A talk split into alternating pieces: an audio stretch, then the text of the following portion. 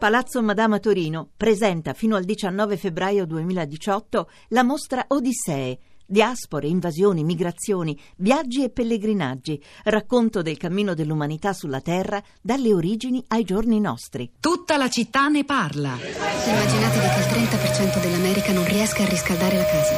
Si sta esaurendo e il 90% di quello che rimane è in Medio Oriente. Questa è una lotta mortale. Le affidiamo un incarico che richiederà tutte le sue capacità particolari. Ha fatto soldi con attività losche. Tu lo prelevi dall'hotel, lo droghi, lo metti in una macchina al posto di guida e gli vai addosso a 80 all'ora con un camion. È un piacere riaverti tra noi. Sai cosa pensa di voi il mondo degli affari? Pensa che cent'anni fa qui vivevate nelle tende, nel deserto, tagliandovi la testa tra di voi e che tra cent'anni sarete di nuovo così. Quindi sì, a nome della mia compagnia accetto i tuoi soldi.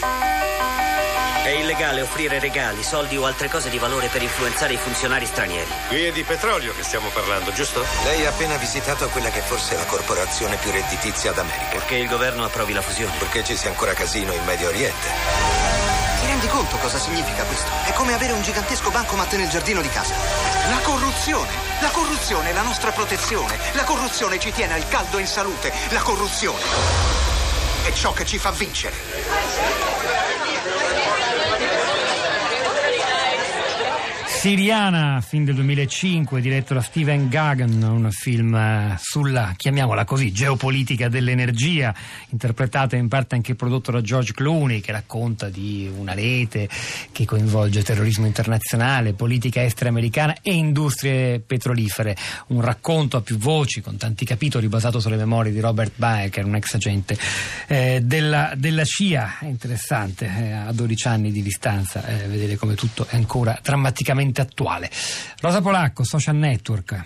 Ciao Pietro, Ciao. buongiorno, buongiorno a tutti. Beh, intanto ci sono degli aggiornamenti quasi in tempo reale sulla questione che poi è più discussa in, questi, in queste ore, in questi giorni, quella che riguarda il TAP in Puglia, perché tra il presidente della regione Michele Emiliano e il ministro Calenda si consuma da tempo, lo sapete, un, uno scontro su, su, questo punto. Allora, poco fa eh, il governatore Emiliano era in onda la trasmissione Circo Massimo e ha dichiarato, lo leggiamo da Twitter, dai loro, dai loro profili, perché tutto questo si sta svolgendo appunto in questi minuti su Twitter pubblicamente. Emiliano ha detto abbiamo chiesto la conversione di Ilva a gas, ma siccome la lobby del carbone è tanto importante quanto, quanto la lobby del gas, Carlo Calenda media tra le lobby invece di occuparsi dei cittadini e gli risponde subito eh, il ministro Calenda e dice dunque su Ilva sostengo la lobby del carbone contro quella del gas e su TAP quella del gas contro quella del carbone e quei poveracci della lobby del petrolio?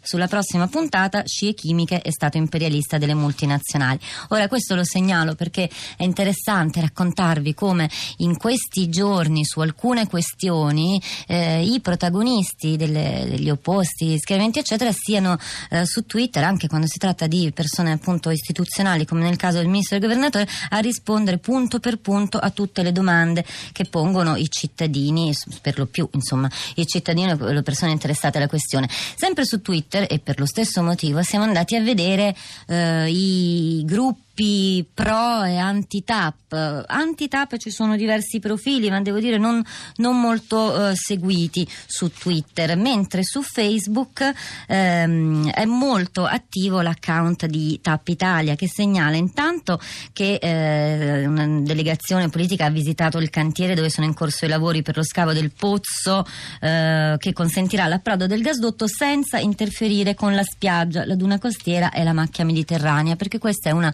lo sapete, una delle questioni che più preoccupano i cittadini di quelle, di quelle zone, la salvaguardia della spiaggia, però eh, TAP rassicura dicendo che il tubo raggiunge la terraferma sottoterra, esce a 800 metri di distanza dall'interno, sarà invisibile e non ci sarà alcun limite di balneazione. Andate a vedere comunque quello che succede su questi profili perché si trovano molte informazioni interessanti e forse uno dei modi più eh, attuali per riuscire a farsi un'idea liberamente. Ora apriamo la nostra piazza dove il primo ascoltatore che eh, stamani è una persona molto competente, immagino stesse ascoltando, insomma mi fa piacere eh, che abbia voglia di intervenire, proprio nella veste di ascoltatore partecipe interessato, il direttore del Consorzio Italiano Gas, Cristian Curlisi. Buongiorno e benvenuto.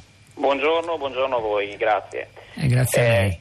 Consorzio Italiano Biogas per Biogas, chiedo scusa, sì. Eh, sì, eh, Diciamo che eh, abbiamo un potenziale in Italia che oggi è inespresso, che è il, il biometano, quindi eh, un potenziale totalmente inespresso perché eh, oggi già, abbiamo già la possibilità di produrre un gas eh, totalmente rinnovabile qua in Italia e senza anche importazioni, ma è un bacino totalmente inespresso, un gas rinnovabile 100% made in Italy che può contribuire anche e soprattutto al greening di quella che è la rete del gas, del gas nazionale. Ma in che quantità, mi scusi Curlisi?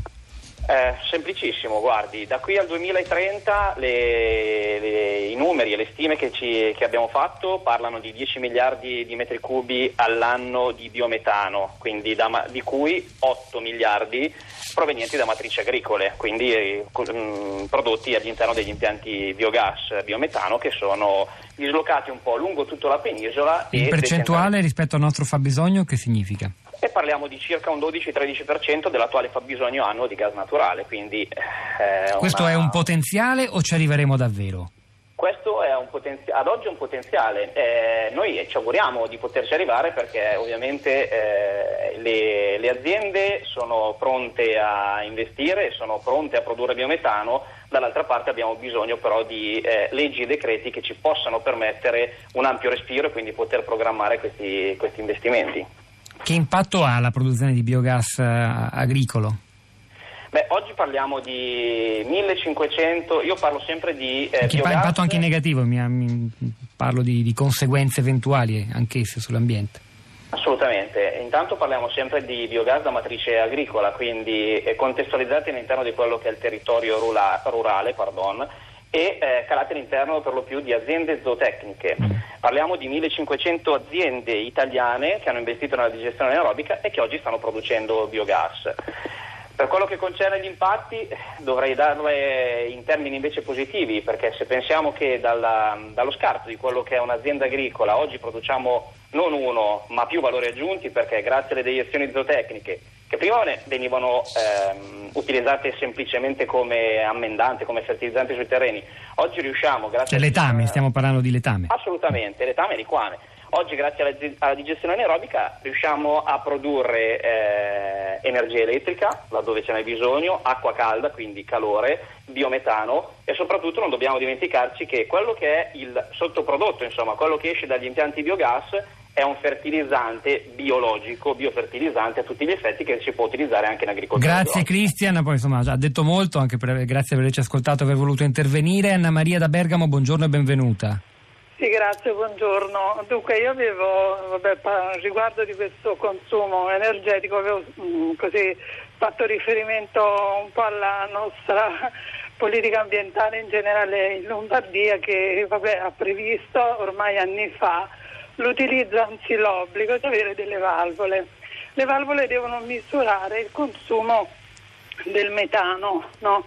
che riguarda il riscaldamento e su questo è nata tutta una polemica che era eh, una sorta di incentivo a ridurre eh, l'inquinamento, il riscaldamento dell'aria. Dico, abitiamo in una regione densissima di industrie, dove, allora l'inquinamento sarebbe più preoccupante da quel punto di vista, ma comunque abbiamo finalmente messo queste valvole e chiaramente l'unico eh, grande dispendio che ho fatto è dal punto di vista tecnologico, cioè a porre tutti i meccanismi, chiamare dei tecnici ed era poi oltre questo stata proposta un'altra alternativa, cioè utilizzare l'acqua di raffreddamento di un'industria bresciana per riscaldare le nostre case, sempre per, alla, al fine di ridurre il consumo, consumo assolutamente mai sentito che sia eh, inquinante. Anna Maria, la ringrazio, la ringrazio davvero. Rosa.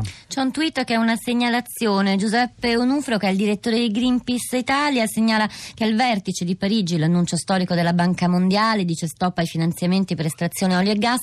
La politica erranca, la finanza e l'industria si muovono, anche se in Italia non sembra. C'è un suo articolo sul manifesto su questo, noi lo pubblichiamo sul nostro blog.